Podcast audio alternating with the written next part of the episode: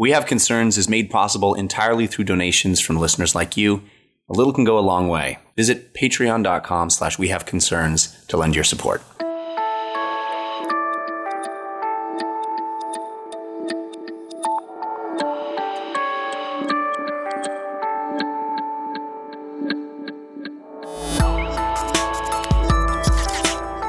I'm not one of those nerds that's very defensive about hating sports. Right.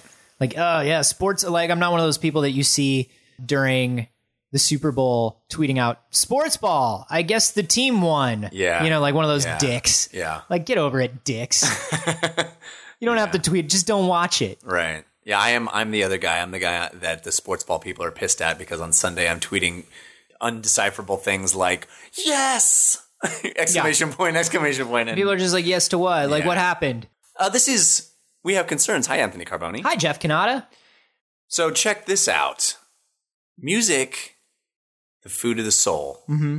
It might not be uh, completely human creativity. Well, at least this article that I've come across seems to indicate that there may be an algorithm that can figure it out. This guy, Dr. Lior Figure figure what out? what makes music pleasing, palatable, good, popular. It's kind of him trying to decipher pop music. It didn't really start that way, but it turned into that thing. It actually started with him trying to understand whales communication because they have this musical way of communicating. Right. And he um I know because I, I go to sleep to the Song of the Whales every night. I got a Song of the Whales CD and a candle that smells like fresh laundry in a two pack at the Hallmark store. that does sound peaceful. And my my stars has ever put me right out. Well, this guy plugged the entire Beatles oeuvre into his computer, and he went beep boop boop boop boop, and out popped uh, this algorithm that allowed him to analyze the music to the point where he, it, it would be able to predict the order in which these songs were written. And Interesting. Yeah, so it, it can really map the evolution of their skill level, their trajectory as a band, their progression. In fact, it got so accurate that it said that Abbey Road was written after Let It Be, even though Let It Be actually came out after Abbey Road. But it's correct that Right. most of the songs on Abbey Road were written after Let It Be. That's cool. Pretty neat, right? Yeah, I mean, so it sounds like what it's doing is it's taking every song and then looking for just patterns Yep. and then looking for the evolution of a particular pattern.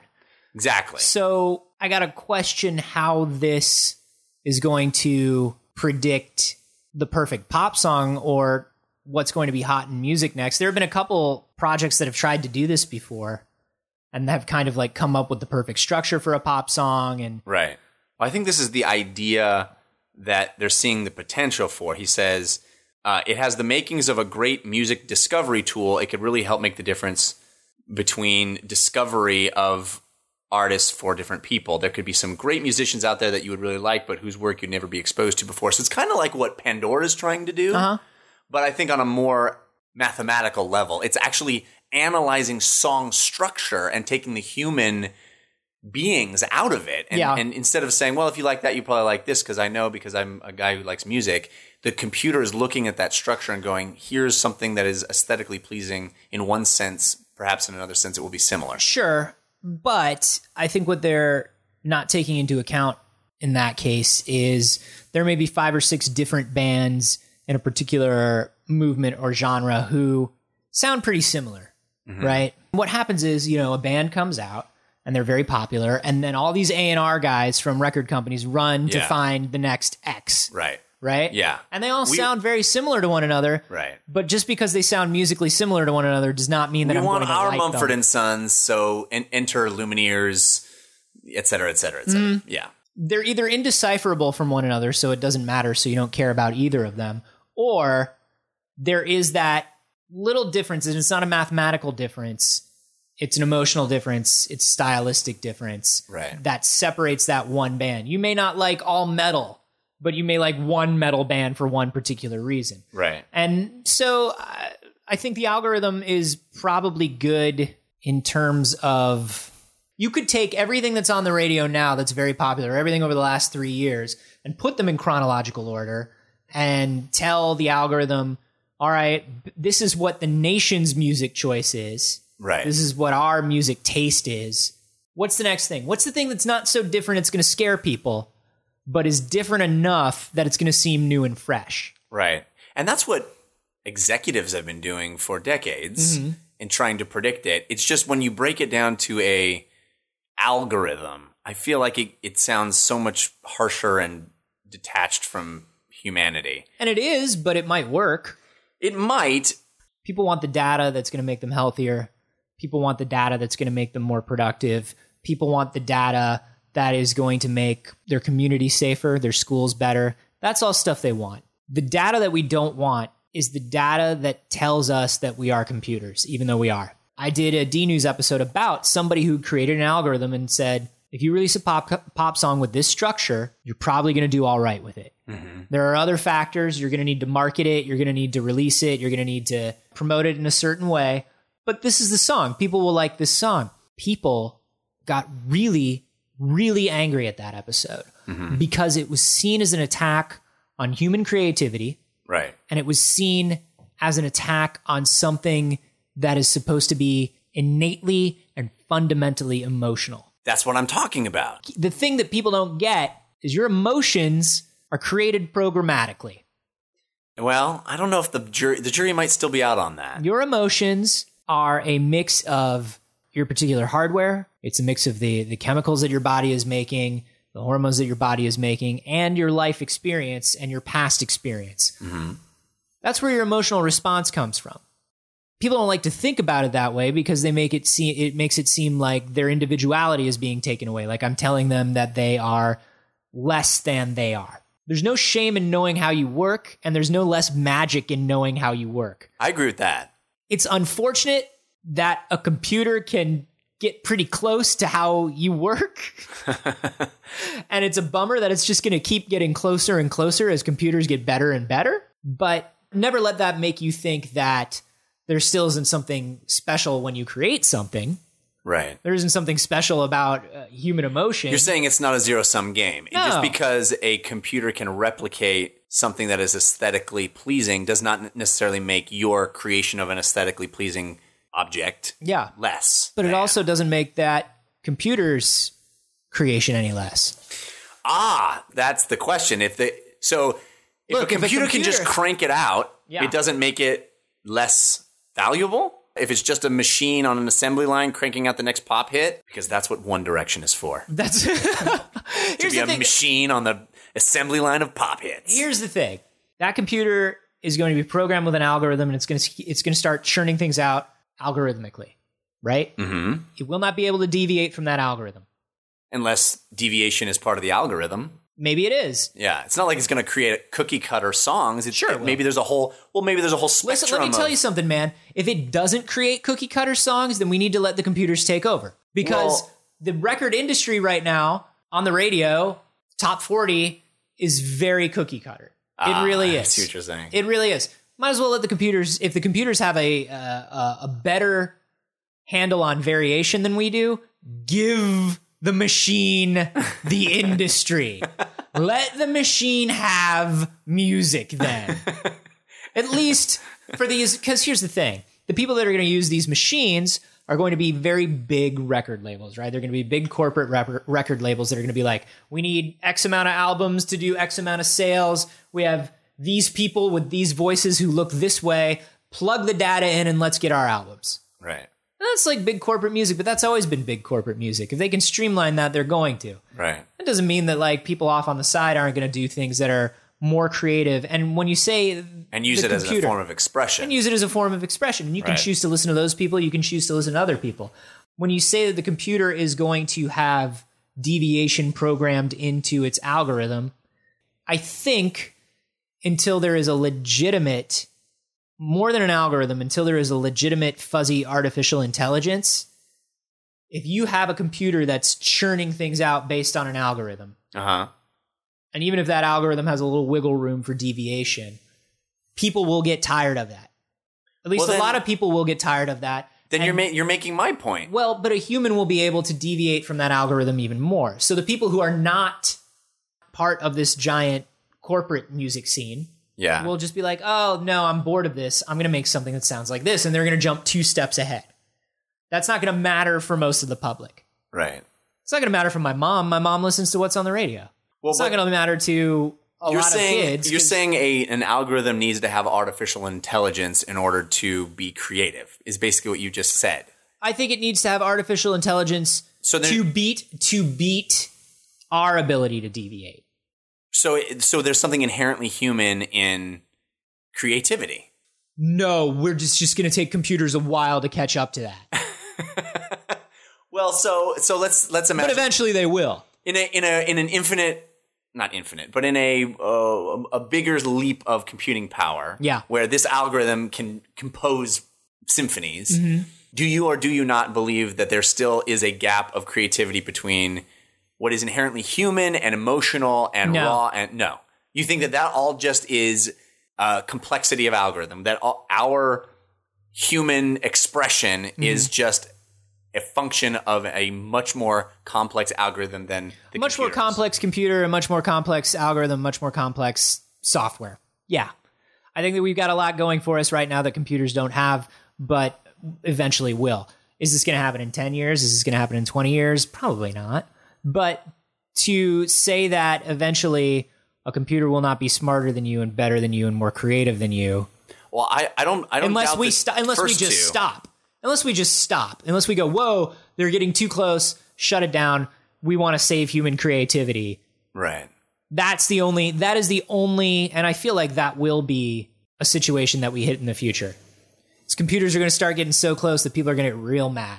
I can clearly see a future in my head where a movie has to be marketed as featuring real actors or using real cameras or directed by a real person. And uh, an album has to say like all written by a human i can totally see that i can see that in my head this painting created by a human being this painting created by a computer Yeah. and people will people will be like, "Ooh, that's cool. I'll go to the human one." It's so rare these days. a It's like it's like the vinyl and MP3 thing. It's like, no, you can't.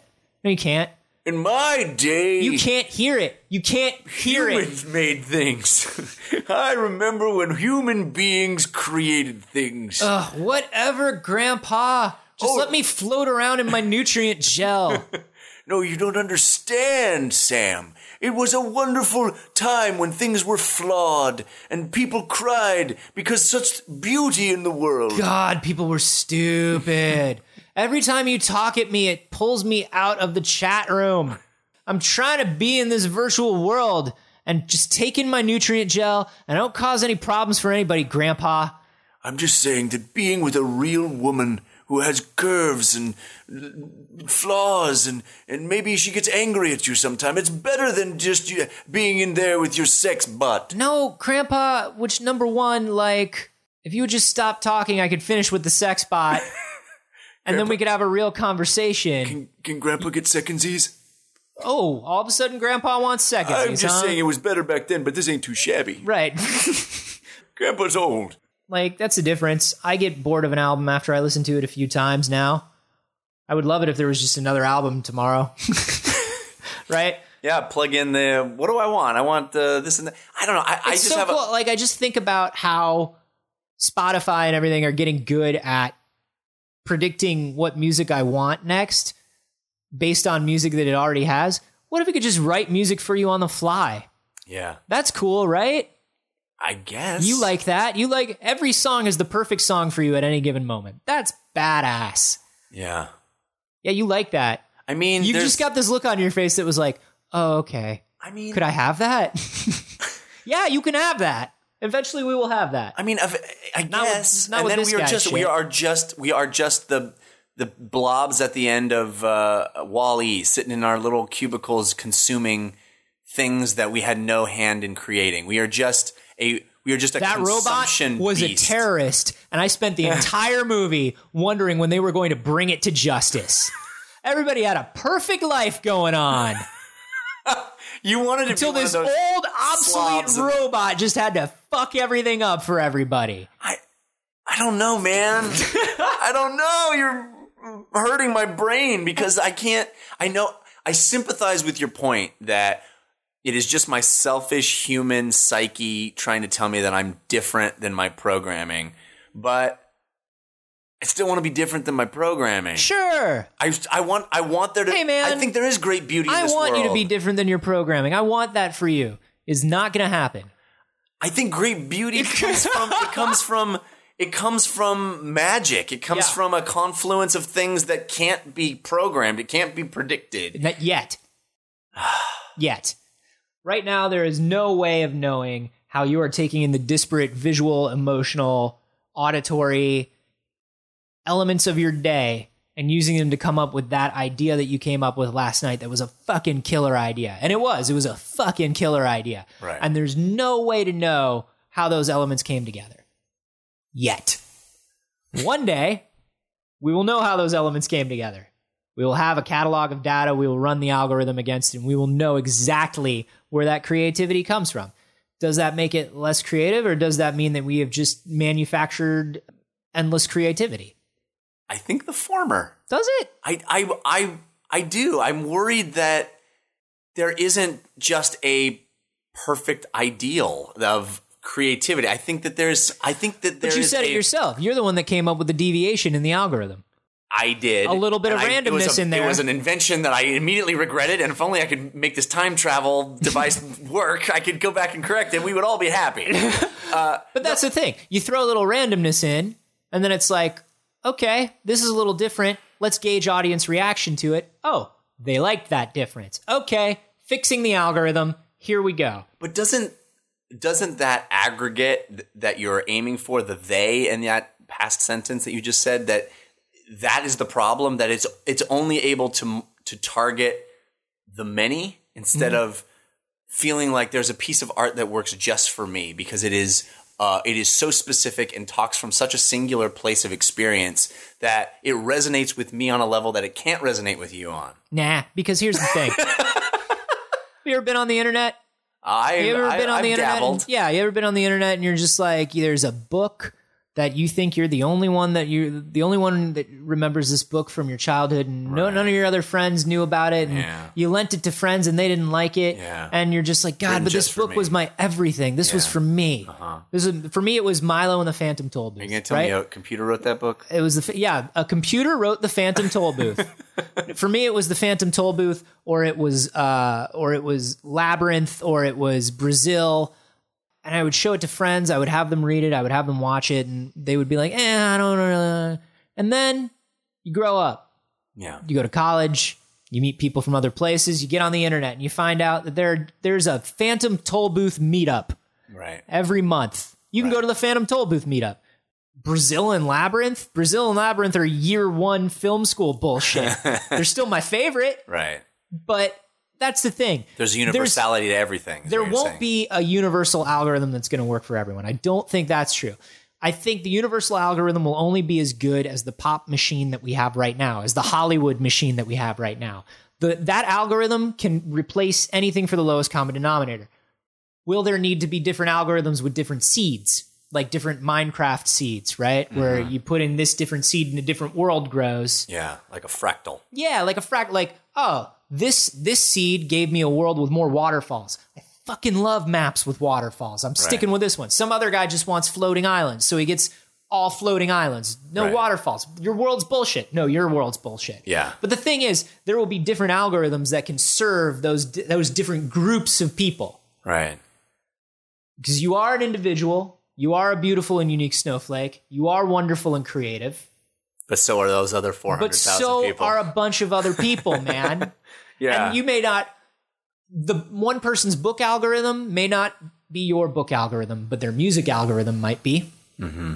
And that's, You're bumming me out, man. I know, I always I bum you like out with you this do. stuff. I always bum you out with Because this stuff. I feel like there's a value to mystery. There's a value to uncertainty. There's a value to not knowing and and uh, where something comes from, how something comes from, how it re- how it impacts me. Like the fact that I'm not able to articulate exactly how something lands on me instead of having the art the algorithm say, well, we're going to tickle the you know the romance zone. We're gonna we're gonna you know tease the fear zone. We're gonna do certain things. I don't know. I don't know. I don't want to lose that mystery. I think that that's what the magic of life is. Well,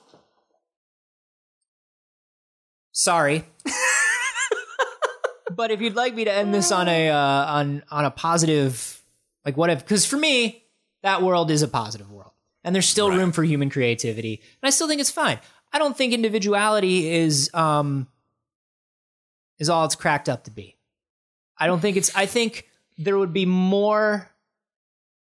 I think there would be more cool things going on in this world if we were okay with the fact that we're not as individual as we think, and if mm-hmm. we weren't the hero in our own movie, and we weren't the beautiful, unique snowflake that everyone could understand. I don't disagree that everyone that. couldn't understand. I feel like if we just like if we would all just belly up to the bar and be like, we have a lot of commonality. Yeah.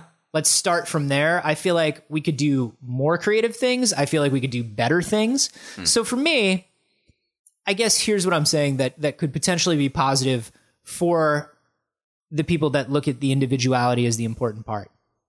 What if that being given everything that we base think is creative, everything that we base think that we want, the books, the movies, the everything written algorithmically, what if just by nature of being the universe's special little guys, we we take a look at all that stuff, and because all that stuff is common, we actually do. We take another leap. I've said this before. What i- you know, maybe by giving everybody the ability to just download basic knowledge into their brains, Right. we we You're- can launch forward from there. You're saying don't preserve the mysteries. Solve the mysteries because there'll be new mysteries. There will always be a new mystery. I like that. There's a certain romance to that notion. Yeah. I learned that from watching a lot of Murder She Wrote. well, she was a beautiful poet in her own way. Angela Lansbury. I loved her. She's still alive, right? then I still love her. I don't know. What do you guys think? Are are are we beautiful, unique snowflakes? Can uh, an algorithm ever replace us? And what happens if and when an algorithm does replace us? You can let us know on the comments for this episode's post on Patreon. That is patreon.com slash we have concerns. You can also let us know on Twitter. I am at a carboni. And I'm at Jeff Cannata. Let us know if you think the fifth Beatle was Zeta 473. Zeta 473 was robbed because he was the creative backbone of that entire band. Also, if you guys have seen a story recently that you think we should cover on the show, you can send it to we have concerns show at gmail.com.